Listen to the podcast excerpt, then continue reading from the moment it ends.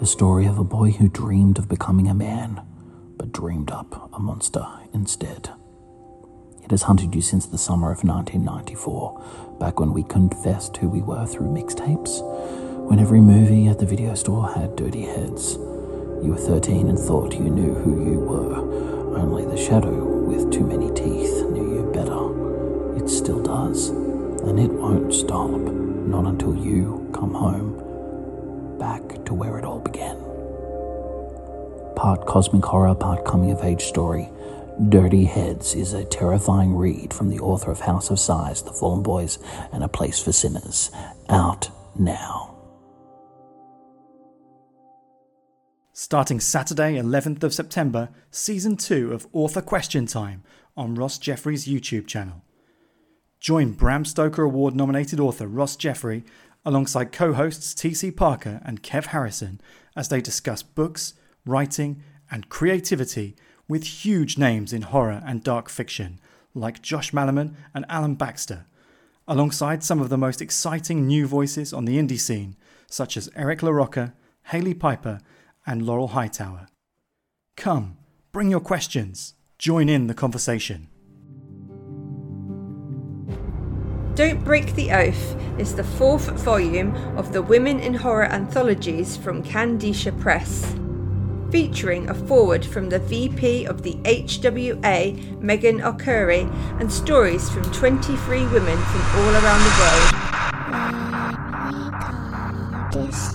Candles will burn as we speak our dark oath. Edited by Jill Girardi and Janine Pipe. Don't Break the Oath will be out in ebook and paperback on Halloween. Thank you.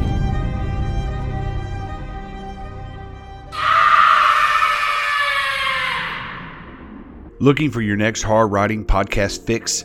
The This Is Horror podcast for readers, writers, and creators is the ultimate show for writing advice, tips, and a personal look into the lives of all your favorite authors. This is Horror Podcast. Listen in to long form conversations with some of the best writers and creatives on the planet. Over 400 episodes with masters of horror such as Joe R. Lansdale, Chuck Palahniuk, Josh Malerman, Joe Hill, Charlaine Harris, Craig Clevenger, Ellen Datlow, Kathe Koja, and many more. The This Is Horror podcast. Listen in at www.thisishorror.com. That's the This Is Horror podcast for readers, writers, and creators.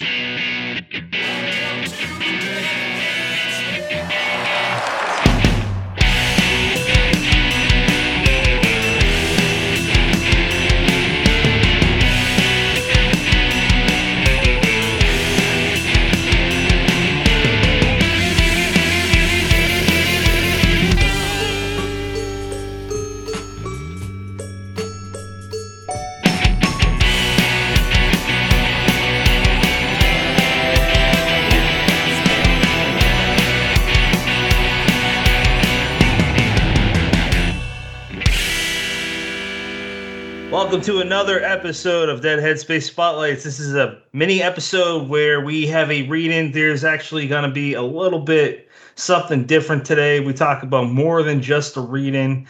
And uh, this is actually coming up the date of Aaron Dries' release of his upcoming book. Well, now new book. So before we get into that, my name is Patrick R. McDonough. Join with me is Brennan LaFaro. Say hi, Brennan. Hello, everybody. And as always, we are a part of Silver Shamrock's Horrorcast.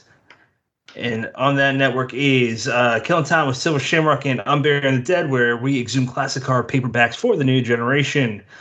And uh, today we are joined by the lovely Aaron Dry. Say hello, sir. Hello, sir. How are you all doing, everybody?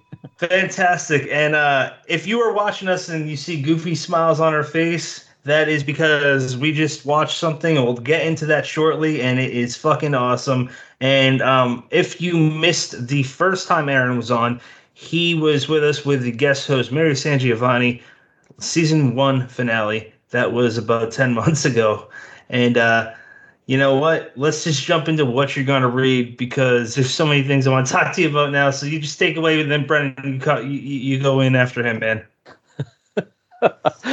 um, firstly, guys, it's so great to be back. I, uh, you, you're both fantastic, and this podcast is the bee's knees. You both know I love it so much. Oh, thank you. And and considering the state the world is in, and I can't go anywhere or do anything, the fact that I can feel like I'm at a con, hanging with friends, listening to people that I admire, means so much.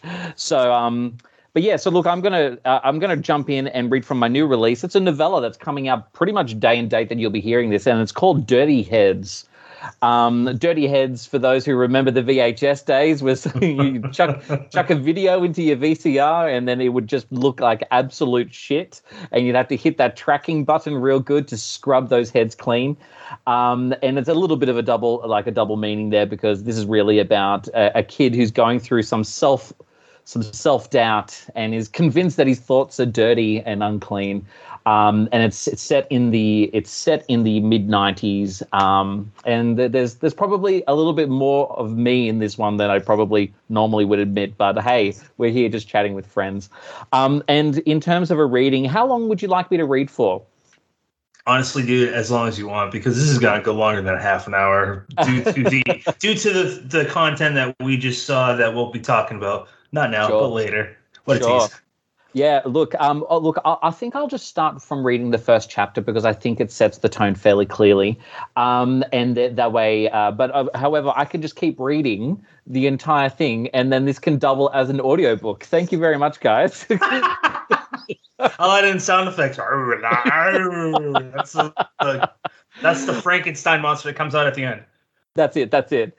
Um, so uh, this this particular novella, it's it's it's a longish novella. Um, a little bit different for me. Uh, stepping aside from my te- uh, slightly more splatterpunky uh, psychological horror thrillers uh, to something with a bit more of a cosmic bent.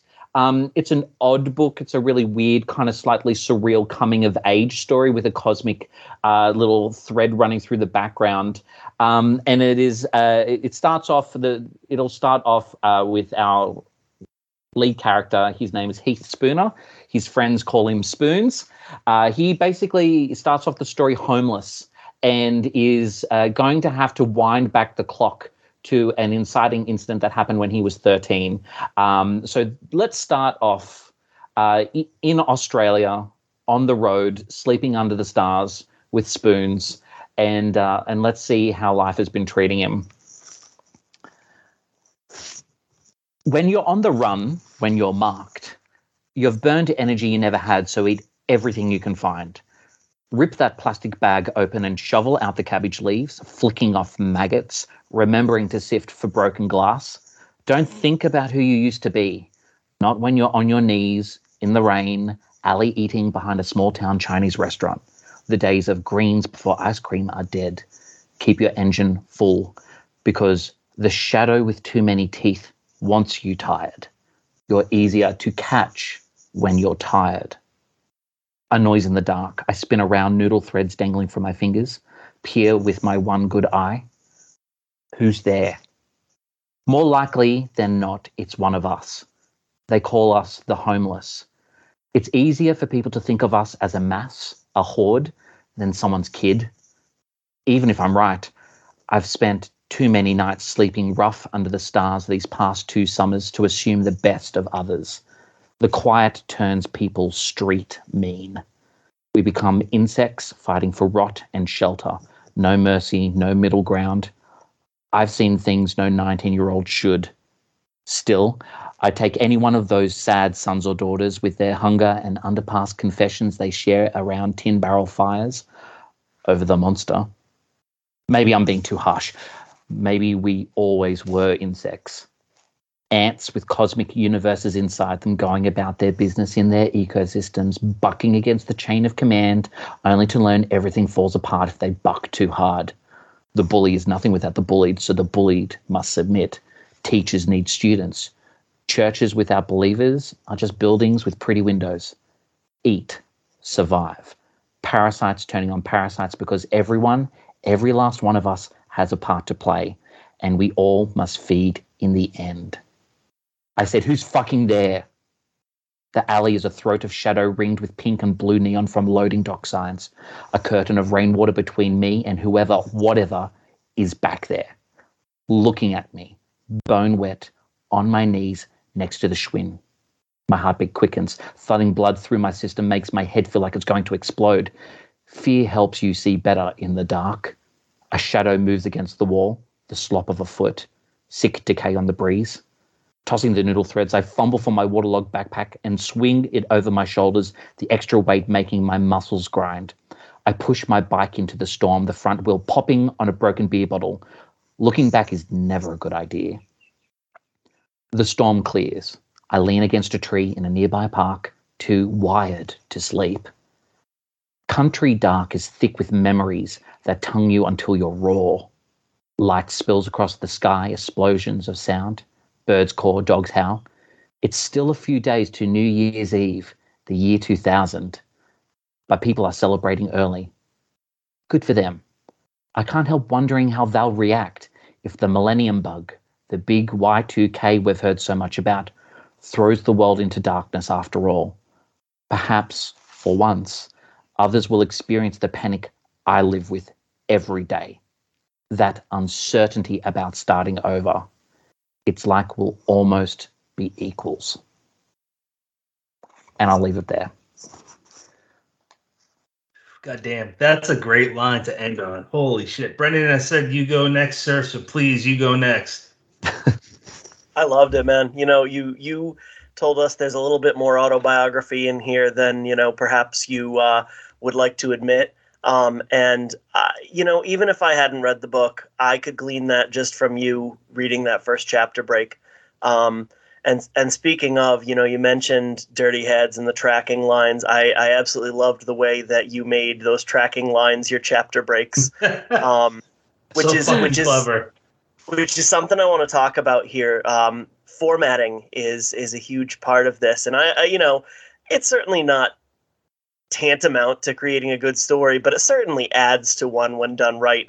And you, I feel like you had some fun formatting this book, so I, I, I would love for you to talk about that. I've got a name for you, and his name is Scott Cole.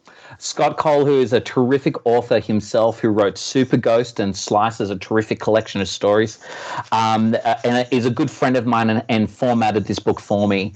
Uh, for me, the way I consider it is that people can get an uh, get the Kindle, get the ebook, or they can get the paperback. But if we're going to get the paperback, you, I'm preaching to the choir, guys. I covet paperbacks.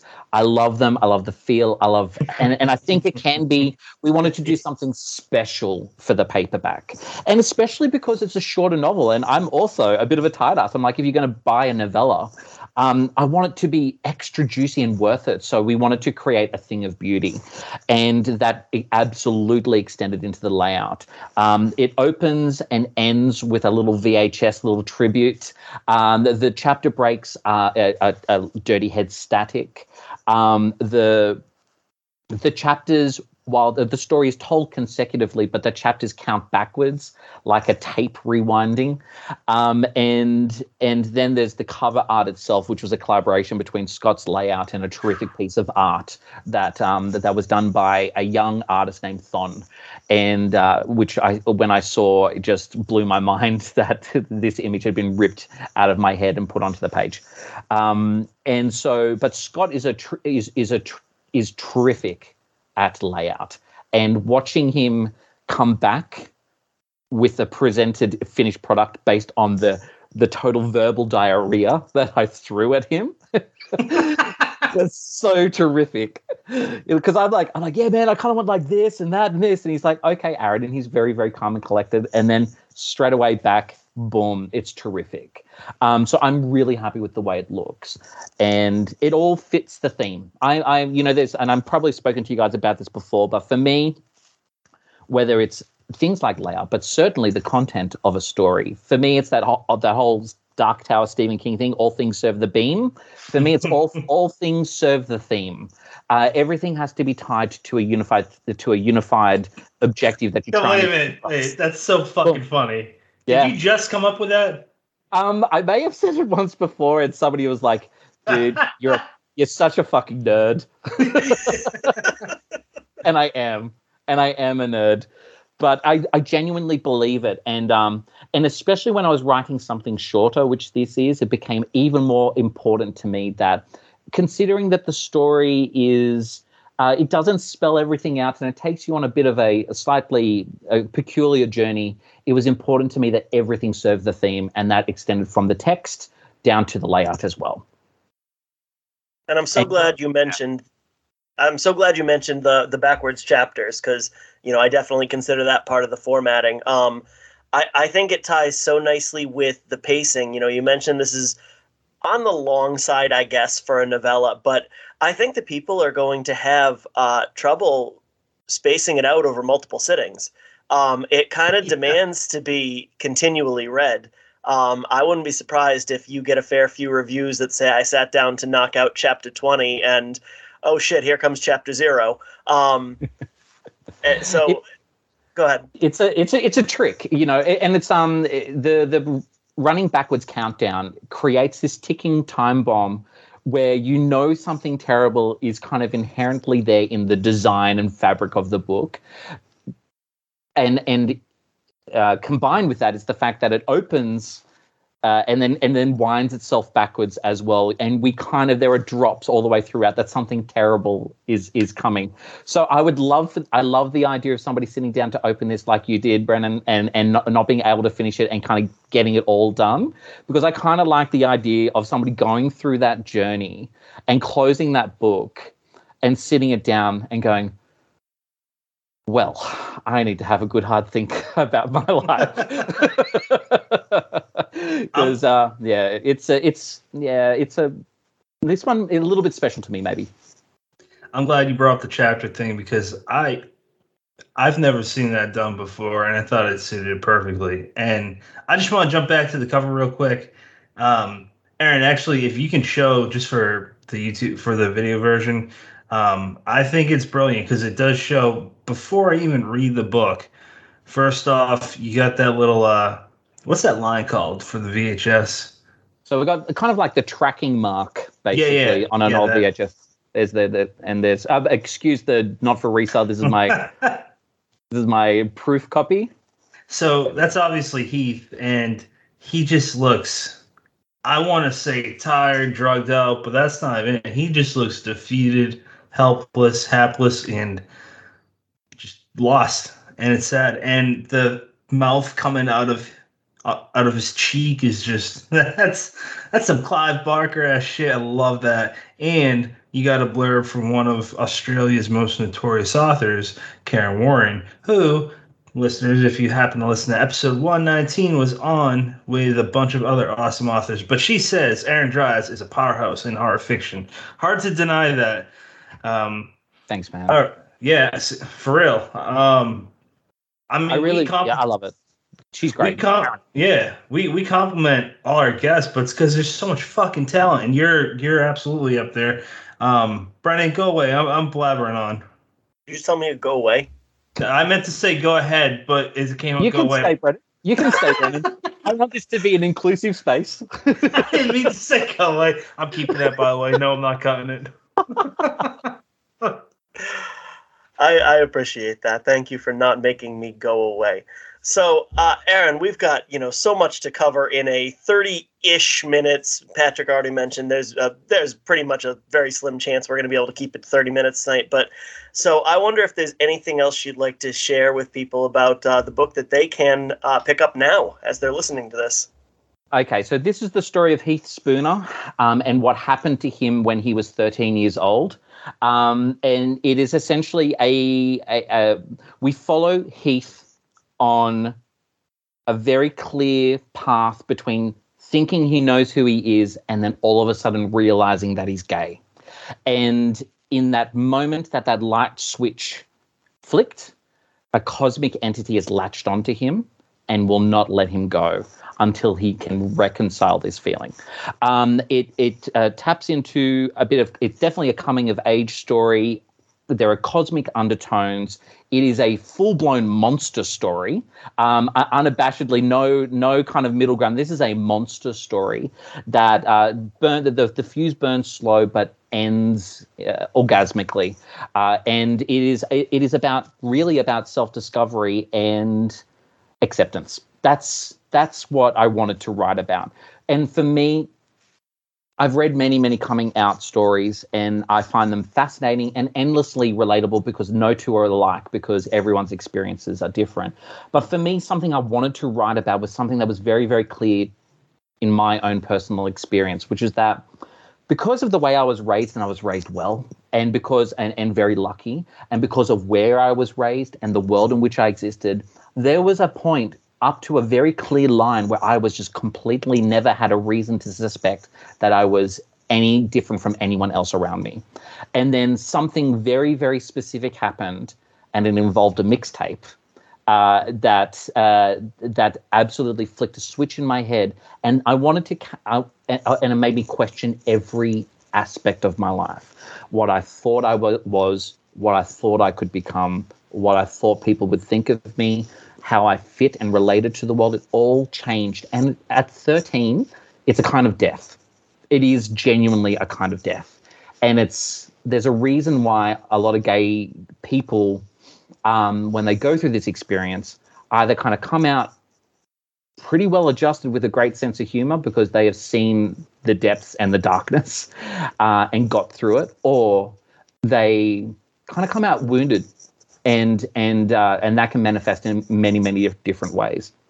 I consider myself very lucky, um, but I wanted to write about that moment because poor Heath realizes that he might be gay and then has to find out how he relates in the world, whilst meanwhile this monster starts to slowly destroy every heteronormative expectation that he has in his life, down to the fabric of his house, which starts to mutate.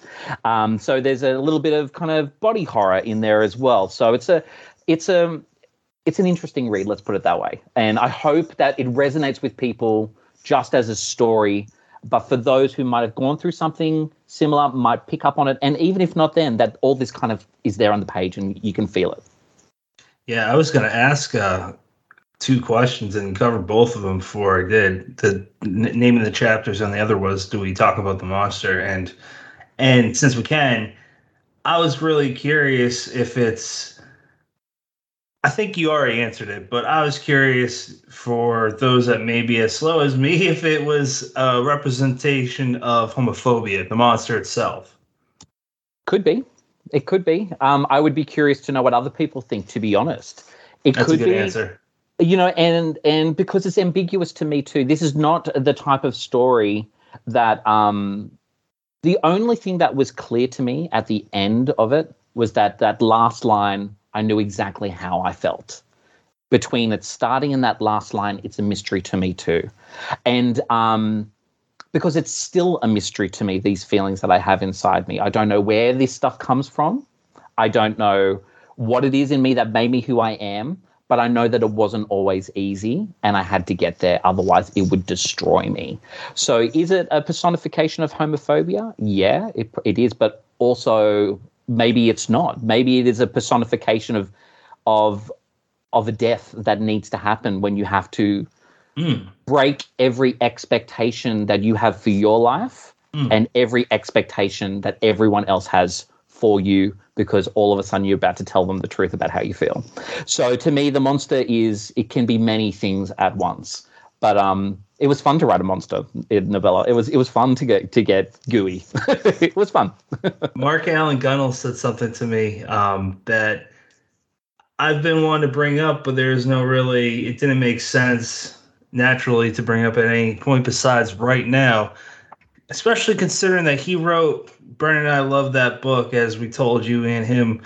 And you can check out his spotlight listeners. You can check out his spotlights episode right now. But uh, where the dead go to die.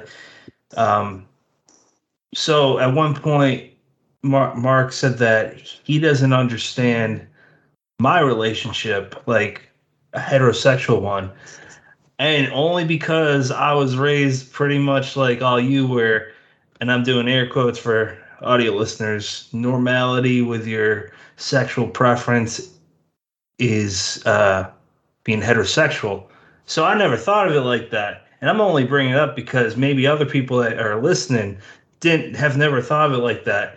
And it made me think of this. It's like, well, I don't know why I'm straight. I think that there's a lot of good looking men. I'm not sexually attracted to them, but still, like, I, I don't know what the difference is, and it doesn't fucking matter.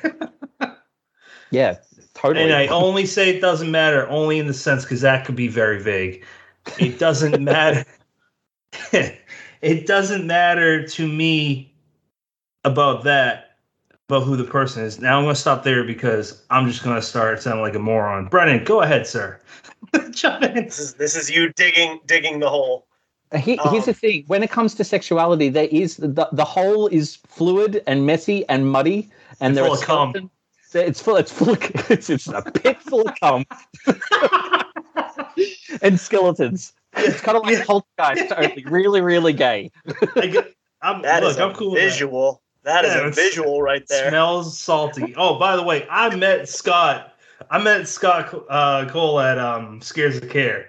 At one point, we were standing next to each other, and I thought to myself, he could be my brother. We're both, you know, bald dudes with beards and uh, not skinny.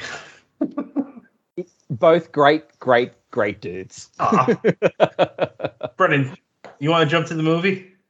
I mean, what yeah, movie? you know, but before before we before we jump on, you know, I'd just like to say anybody who's listening this far and still not convinced, um, Aaron, I thought the you know obviously you started at the beginning, but and I'm going to compliment you anyway. I thought that was such a good representation of what you get with this book. It's the the the prose is it's got a frantic quality to it, but with a poetic beauty, but still a lot of clarity. Like you're not gonna get through this and be like, "Wow, this is beautiful," but I don't know what the hell I'm reading, as you as, as you can with some books.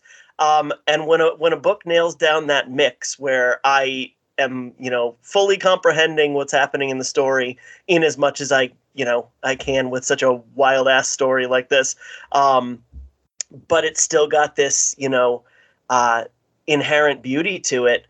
Oh, that's it. Just hits the sweet spot. Um, and That's so great, man. with, with Thank you. yeah, of course. And you know, we we've already mentioned a few times you poured yourself into this, but you know, I could have I could have made that leap just reading the book. I don't I don't need to know the author. I don't need to ask the author to say that regardless of how much of this is truth and how much of this is inside the author's head, uh, that Aaron Dries poured his soul into this book. Um, and for that reason alone, I would love to see people pick this up and, you know, blast through it.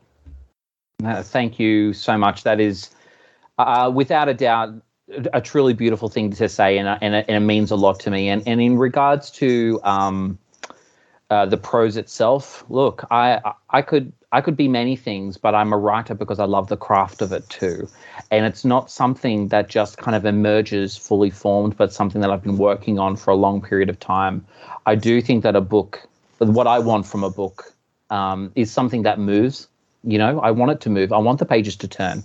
There's nothing wrong with saying that I want to grab someone by the throat and not let them go, and I'm going to do that yeah, you, you know? that i'm going to do that. I have there is no shame in that but i also do think that um, i do want an experience to be challenging and to challenge through beauty.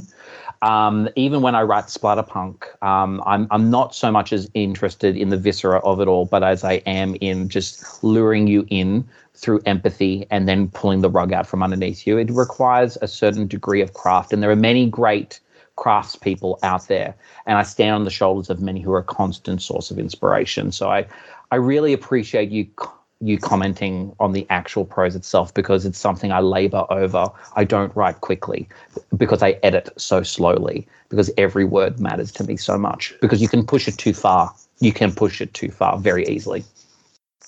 So I appreciate that. Matters. Absolutely. I'm Patrick, would you like to transition us? Yeah, I was gonna say uh, I'm gonna save my opinion on the book for the final thoughts. I love, uh, you know, I I got nothing but good things to say about it, but I just wanted to save it for the end of the show. Um, so Aaron, right before we were recording, said, "Hey, do you guys want to watch a 10 minute movie?" And Aaron, why don't you pick up and kind of fill in the pieces there, man? Sure. So, um, anybody who's kind of follows me on social media will know that I've been cooking, I've been diving into film related waters. Uh, and I've been working with a really terrific director here in Australia named Joshua Koski. And uh, he's a mate, a friend, and, and there's something in my work that he sees and responds to. And uh, basically, we are, I have a collection of short stories that's coming out in next year. And that collection of short stories is, is in the process of being adapted um, into a anthology t- TV show. It is essentially kind of like Black Mirror of the human heart. It's all stories about um, about care and about how you can care too much, you can care, and you don't care enough. Someone cares too much about you, uh, you care too much about somebody else, and it's not returned. So it's all, and then looking at that through the prism of some of the, my stories and some adaptations from that, but also branching out and looking at how different cultures interpret care and how it can spin on a dime. Uh, so, but we have we secured funding to to essentially do a proof of concept, which uh, we have fashioned into its own self-contained short story, which is a condensation of the first half of the first episode, which is based on the first story in the collection, which is called Damage Incorporated, which was originally published in Shock Totem magazine and it's been adapted as a short film called Becoming Emma Braintree, which Joshua has adapted. Um, I worked on it. Uh, we've worked on the big script. It's it's and working on a number of other ones. And I, it's uh, touring the world at the moment. Basically, it's a play. It's played at um, a, a, huge amount of film festivals, and I am so eternally grateful. It's winning awards everywhere. Um, people are responding to it. They get absolutely what the theme is, and they understand, even though the story itself is somewhat cryptic and crazy, uh, and uh, it's it's picking up a great deal of steam. So I'm excited uh, to see where this is going to go. But it's called, uh, yeah, the, the, short film is called Becoming Emma Braintree. Keep an eye on um, film festivals uh, near where you are. Um, it will continue to tour around over the upcoming year and a half, and then hopefully it grows into something much, much bigger. Super excited about it. It's very, very nerve wracking to, to sit down with the director when they go, Here's the finished product. I was on the set each day, you know, I worked on the script. Um, but to sit down and to see it is a nerve wracking experience. And for the first adaptation of my works, um, holy shit, I was just really happy. so I thought I would quietly share it with you guys um, because I can't tell anyone about it. and, and, it's a and it's this uh, incredibly frustrating thing for anyone listening because they'll be like, I want to see it, but uh, hold in there, hold in there. It's coming. It's coming. Into the cum pit. So here's my thoughts. I you, have got to stop with that. You've just I, you've got to stop. I Thought I could keep a straight face. So all right, we haven't talked about it because I said when we when we came back from watching, I said let's just record because I want to get Brennan's fresh take and mine. Um, this was the first year, courtesy of Samantha Kolesnik, who hooked me up with Nathan Ludwig, who runs Genre Blast. Um, it, I could have gone down there if I was able to actually have the time to go down there, but I, you know what? I, I, was a judge for the first time this year for it was short films, but holy shit, there were some. I, I couldn't believe it. It was like Martin Scorsese. I can't talk. Martin Scorsese filmed some of these, and um, I bring that up because you know there's a rating system on everything, acting, uh, cinematography, the music, and so forth. Uh, you can leave a comment. Uh, you know, you can pass, uh, say recommended, um, or this is award worthy. And if I watch this, not because we're buddies or because I just watched it and you're here, we're talking now. That is a everything gets all the tens. Everything gets a great. That's that that deserves all the awards. And here's the reason why: fast paced, just like you're writing. Uh, the acting's ph- phenomenal. I wasn't for a second taken out of it. I actually rewound it to watch some parts because I was like, Jesus Christ. At no point did I have a chance to stop and think, meaning I was never not in that film. It's I'm excited. I can't you know what? I'm honored that you allowed us to watch that and this is gonna take off, man. I mean, I love Black Mirror. Like I want to write for Black Mirror. Don't think it's ever gonna happen. But like I like good anthologies and this just knocked my socks off. So again, thank you and Brian, go ahead, bud. What what are your thoughts? You know, if I if I had to sum it up in one word, it would definitely be atmosphere. Um, I I thought it just absolutely fucking nailed atmosphere. It's you know from from the beginning of it where you're um you know i, I want to say where you're trying to figure out what's going on but you gave us a Mm. little bit of a synopsis i would i would love to see an audience go in completely cold to this and i'm sure some of the film festival audiences are um so while, while you're trying to get your bearings um the music is out of this Yeah. world Oh and God. um just you know makes it the lead actress who i believe was it was it jess waterhouse is that right Yeah, yeah. uh she she was she was excellent um She's terrific. And, and and look, it might be worthwhile. Look, I didn't even mention it, but for, for listeners, the, the basic storyline is it's about a burned out social worker who goes into people's homes to act out dead loved ones to give these families the opportunity to grieve. But she shouldn't be doing it because she's so burned out and she's got issues with her own identity. And maybe she does this a little too well. Uh, and there are consequences to that. Um, so I just wanted to preface it with that. Sorry, Ren. But thank no, you. okay. So great to hear. The last thing I would add, and you know, uh, keeping it as spoiler free as possible, the the final lingering shot, it just it keeps on lingering um, for longer than you think it's going to, and it's it's positively haunting for that. Thank you. I I love how frustrated your listeners are right now. Yes, but if it helps, we can all just sit here in silence looking at each other for a moment too long, waiting for Patrick to talk about the skeleton cum pit again. We can, we can do this. You The scene where- you wouldn't do that again. Yeah, well, too late. You know, I'm not good at words and promises. But the scene where it's a back, you know, it, it shows her back and it's just orchestrated. Is that the word? I'm thinking of orchestra type music. I can't think of the verb for it, but whatever it is, that mu- that music was brilliant. But the thing that I also wanted to say, and I think I said this last year to you, was um, I I didn't know really. I never paid attention to social workers until I met my wife because I just never thought of it. And they are they are the heroes. Y'all are the heroes for real, and you guys probably don't all get paid enough.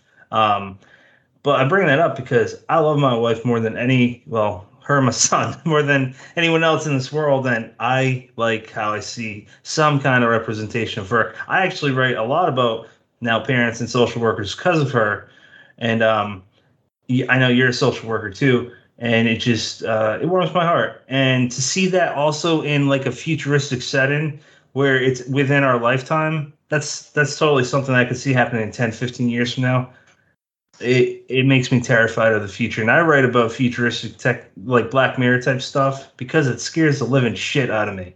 Because I don't think that humans, I think, you know what? Maybe I'm going off track, but I don't think I am. I think our species isn't to know who the fuck we are. Maybe in our lifetime, meaning like, look at video games. We're not to be able to tell a difference between when we're talking. I mean, you got uh, fake. What, what's that thing called? The fake out or whatever, where it's like Yeah. Someone is it could be me talking to Brennan and I could tell him something horrible, but it's really not me on the camera. And someone could fake Deepfake. deep fake. You could fake that's how good it looks in 2021. Give it another five, ten years. We're not gonna know the difference. If you can't trust your senses, there's a there's a whole that's a fucking nightmare. So I'll It- end it It with that. It freaks the shit out of me too, honestly. And look, it kind of is a really great point to raise because it taps back into dirty heads so well as well. And really, Yeah. now that I look at it, everything that I work, uh, that everything that I do in terms of my creative output, it's all about identity. Um, because identity is something that you think you know until the moment you don't, and the moment you don't, it's the most scariest thing that has ever happened to you. Death Yes. changes us. Breakups changes us. Jobs change us. Friendship circles change us. Tragedy, joy changes us. It all affects our identity. And each time we do, we need to figure out exactly where we fit in the world. And I think that that's a really fert- fertile place for horror.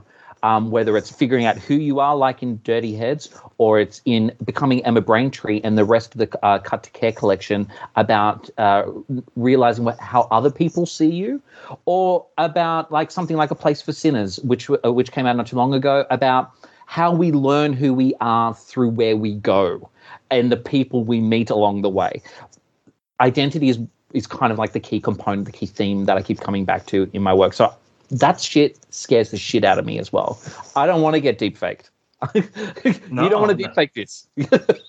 scares the shit out of me. but I just thought I'd, I'd kind of circle back to that. Yeah. Um, Brennan, final thoughts, or you want to lead to anything else before we do that? Um, so cut cut to care coming out in 2022. Any solid plans you can share with us on that? I wish I could give you slightly more of a solid plan, but I'll say it's in the second half of 2022. It's coming out through uh, IFWG, who put out Andrew Cull's Remains. Um, Such a good book. Terrific bloody book. Andrew is the bomb. I've never met Andrew, and I really need to track him down. I got to stalk that guy because he's really talented. I want to pick his brain. Um, and uh, and they put out the Grief Hole by Kaaron Warren and a number of other really terrific books. So it's got a good, healthy distribution uh, um, you know plan behind it. I'm really excited about it, and um, I'm I've really loved working in short form in short form because um, the last couple of years have been weird and unpredictable, and I've been cooking uh, a number of larger books a couple of which I thought were done, but I'm just holding on to them a bit longer until I know that they are really, truly honest. And uh, for me, writing is editing, and I'm always trying to whittle it down to its most pure and honest form. And uh, and I've got a bit of honesty to to kind of look at those books at objectively. Uh, but the short story collections just kind of purged it purged out of me these short stories. So it's a couple of established um, pre, uh, reprints, but the majority of it's all new, and I'm really excited to get out there because I love the idea of it engaging with people and opening up conversation about what caring means to them and why sometimes care is horror. Wow, through and through. That's amazing. so I'm excited. I'm excited about it. You just made me the piggybacking off of your one of your points, getting it down to the core made me think, well, writers are really just chemists with words. That's fucking cool, man. Um, that's, that's science, bitch. Boom. Boom. Boom. Literally. Brother, you're lucky that he's not a second co-host, or uh, you'd be screwed with two knuckleheads. Did you just call our guest a knucklehead? I want oh my that. god, that's fucking rude as hell. You, you, you told Brennan, you told Brennan to get out. You're telling, calling me a knucklehead. Uh, look, Uh, that's I'm- all right. Look, uh, uh, okay. I'll, I'll reflect it. Pat, you bald bitch. There we go. We're, we're all even. um, just to just to point this out, really cool uh, thing is for Aaron's uh, collection. Mick Garris. I'm just making sure I had his name straight. Uh, Mick Garris is doing the forward. For those that don't know who he is, he has directed and written a lot of what you probably know a bunch of his films. One being, if you're listening to this now, uh, still Halloween season, Hocus Pocus. He is one of the writers of that script. Um, how did that happen, man? I'm just gonna, you know what? I'm Yeah. sure we'll ask you next year when you come on again. But like, I, I gotta ask now. How'd that happen? How'd you get Mick. Garris? For sure. Um, I think that the the most important thing when it comes to meeting people who you admire is to never just kind of and and it, it- writers listen, uh, just be yourself in a good place at a good time. That's all it is, and then people will happily engage and talk to you. When you walk up to someone and you're like, "Read my shit," I'm like, man buy, buy me dinner first you know like it's kind of it's not it's not even just like that. And i and i say that um kind of glibly but it's not about that. It's about it's about approaching people who you respect um as human beings because that's really all they are. Um i met uh mick garris uh, at, at an event when i was overseas and i was like i really want to interview you. And he's like look you seem like a really switched on nice guy. Um and do you write or anything? I'm like, yeah, I do. And he's like, give me something. And I'm like, you don't need to do that. You don't need to do that. Just- no, no, and, and he's, and so I gave him a copy of The Fallen Boys and he read it within two days. And he's like, all right, I think the interview can go both ways. I want to talk to you because I consider you a peer. And that meant Oh, the world to me and since then we've just been mates.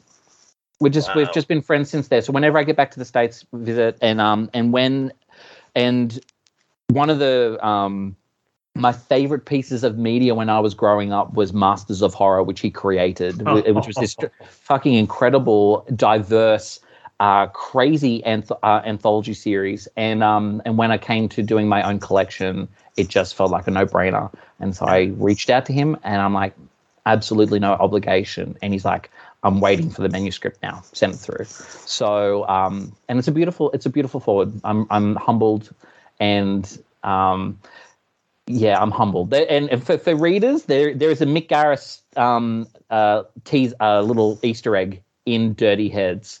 So if anyone uh, pick, you, fi- readers will pick up on it. But it's uh, it's so much of Dirty Heads takes place in and or around a video store, and so there is uh, yeah. I'll leave that for people to pick up on. Oh, okay. you sly son of a bitch. I am sly as fuck. Look at this. I named. I called Aaron another name. You know what? Just cut me from the show. Aaron, you're Done. the new Pat. Done. Um, in all seriousness, so sir, do you have any final thoughts? I'm I'm just happy to be here. I'm happy and excited to get something out, um, something new and unpublished. It's been a little while between drinks on original um, releases for me. Uh, the last five or so years on the publishing front hasn't been smooth. There have been a lot of things that were close to happening and didn't happen, and I focused on getting my back catalog back out. So it feels nice um, to put something out there and to to just kind of just fly my freak flag a little bit and to kind of uh, say, yeah, I might know what I might not know what my identity is uh, today, but I'm happy to share that journey a little bit through a story in the hopes that it just engages a conversation with other people who kind of think about this stuff. Um, and also because it's the moment that I finish something and I put it out, I'm convinced I'll never be able to do it again. And I'm convinced that it's terrible. And I have such incredible self doubt. So, just a reminder that I can do this and that it means something to someone. It, it will help me go back to that big book that's sitting there that needs a bit of a you know the truth scalpel let's and let's see what comes up next so i'm i'm very grateful for this opportunity to even just talk to you guys about it because up to now it's just been in the void and now it's going to be out in the world and you guys tasted it first so make sure you wa- wash your mouth afterwards Oh no, I want that taste forever. Seriously, I'm not. I'm not bullshitting you. That it's an honor that we got to read that book, watch that short because man, I I, I can't. I ain't a betting man, but if I was, I, I'm putting money on you. thanks man i really Yeah. appreciate it it means the world That's my final thought. So, Brian, you're gonna do it last, but my final thought is, and like I said, I will comment on the book. Um, I liked it. I liked it a whole lot, and I'm actually gonna send you my review tomorrow because I gotta I gotta edit it. I don't want it to sound you know worse than the final cut, but um, it was a great story that read real quick, and I mean it's real obvious that's a coming out story, coming of age story and it's heartbreaking. It's heart, and you know it's crazy. This wasn't even because we were having you on or uh, someone in the queer uh, LGBTQ community, but my wife and I like Queer Eye, um, and we were just watching it. And I don't know why I do that to myself every fucking time I, I tear up. It was about a um, a a guy that works in a Philadelphia church. He's a um, what's his title? He's a clergyman. I don't I don't know what his title is, but he came out and when he was growing up they weren't okay with openly gay clergy uh, people and um, now he is and he's trying to reform the church to allow basically kids to see that christianity isn't and i don't really push like religion in any for any religion but like i thought that was beautiful because i grew up roman catholic and not that I was around bad people, but I didn't like the overall theme of it, which it just felt like if you're different than what they think is awesome, basically you're going to hell and just like fuck that. So my whole point was um it's awesome to see this and to live in a time when there's a lot of positivity going on. And uh, Aaron, you're a part of that. You're a social worker and I, I truly mean this and uh I thank the world of you for that and I'm lucky enough to call you a friend. I love you, buddy. Um, Brennan, it's your turn. Yeah, I you know I, I can't recommend highly enough that people go grab this this book. Uh, it's it's got a frantic quality to it, intermingled with beauty, um, and you know, most of all, it's raw and it's honest. You know, I'm borrowing your word with honest, but that's you know, as soon as you said it, I said, yeah, that's that's what we're looking at. That's the word that was eluding me before, if there was one. Um, and of course, we appreciate you know, sharing that that clip with us. That was a that was a rock solid 13 minutes for me. It's so good. So uh, people should definitely make sure they are following you if they are intrigued by how we described it, so they can kind of figure out uh, when they can get their eyes on it. So where can people follow you? Um, look, the best way to interact with me is through Twitter at Aaron Dries. I heaven help me, have uh, now got a TikTok, uh, Aaron Dries underscore writer. Aaron Dries underscore writer. I've, uh, I will get better at it. I will get better at it. Um, and uh, I, you can also, yeah, that's always hit me up through my website at aarondries.com. And uh, look, I just wanted to thank you guys so much. It's, I'm really happy with uh, this uh, Dirty Heads out now through Black T-shirt Books, which is a su- super cool little imprint through Adam Cesare and, and his goodwill. Uh, and uh, and come check out the beautiful art uh, front, Scott's beautiful layout, and and hang around for the story inside. I'm just really happy, really happy. So thanks, guys. Normally, I don't tell people when we're recording because it doesn't. Most people probably don't give a shit, but we are recording October fifteenth. That means we have uh, a little less than two weeks for this year, and we can't. Me and Brennan can't say a word about any of this, so we're gonna share that little pain of not telling people stuff. I'm gonna tell my wife, and that's about it. But oh my god, it's gonna suck for those two weeks. I, absolutely. And do you know what? It was Adam's idea. Adam's like, don't tell anyone. Don't tell anyone. And he's been telling me to do this for a while as an experiment more than anything else. He's just day release, one notification, it's out. Click here. Uh, do something if you want to startle people startle them in the way you're going to launch it uh, because you know everyone knows about the story, short story collection this is just a little halloween gift uh, for others and for me too. So you're both sweating through this secret with me. It has been hell. We will be shouting about it on the 27th, though. yeah, Thanks, we will. Absolutely, uh, Thank you so and we'll yeah, we'll have our reviews posted on it too. So, Aaron, Brennan, uh, I truly love you both, and I'm very excited to see what people think of this. I'm really excited. I don't know what I'm more excited for: this, your upcoming collection next year, or the movie. Um, it, it- it's a Not a lot of awesome stuff. It's Not not, a a contest. contest. Not a contest. It, it's you know it's all great. Okay, so listeners, I don't know what episode's next. Uh, I don't plan that far ahead apparently, but thanks for joining us. You have many choices in podcasts, and I definitely fucked that up. See you later.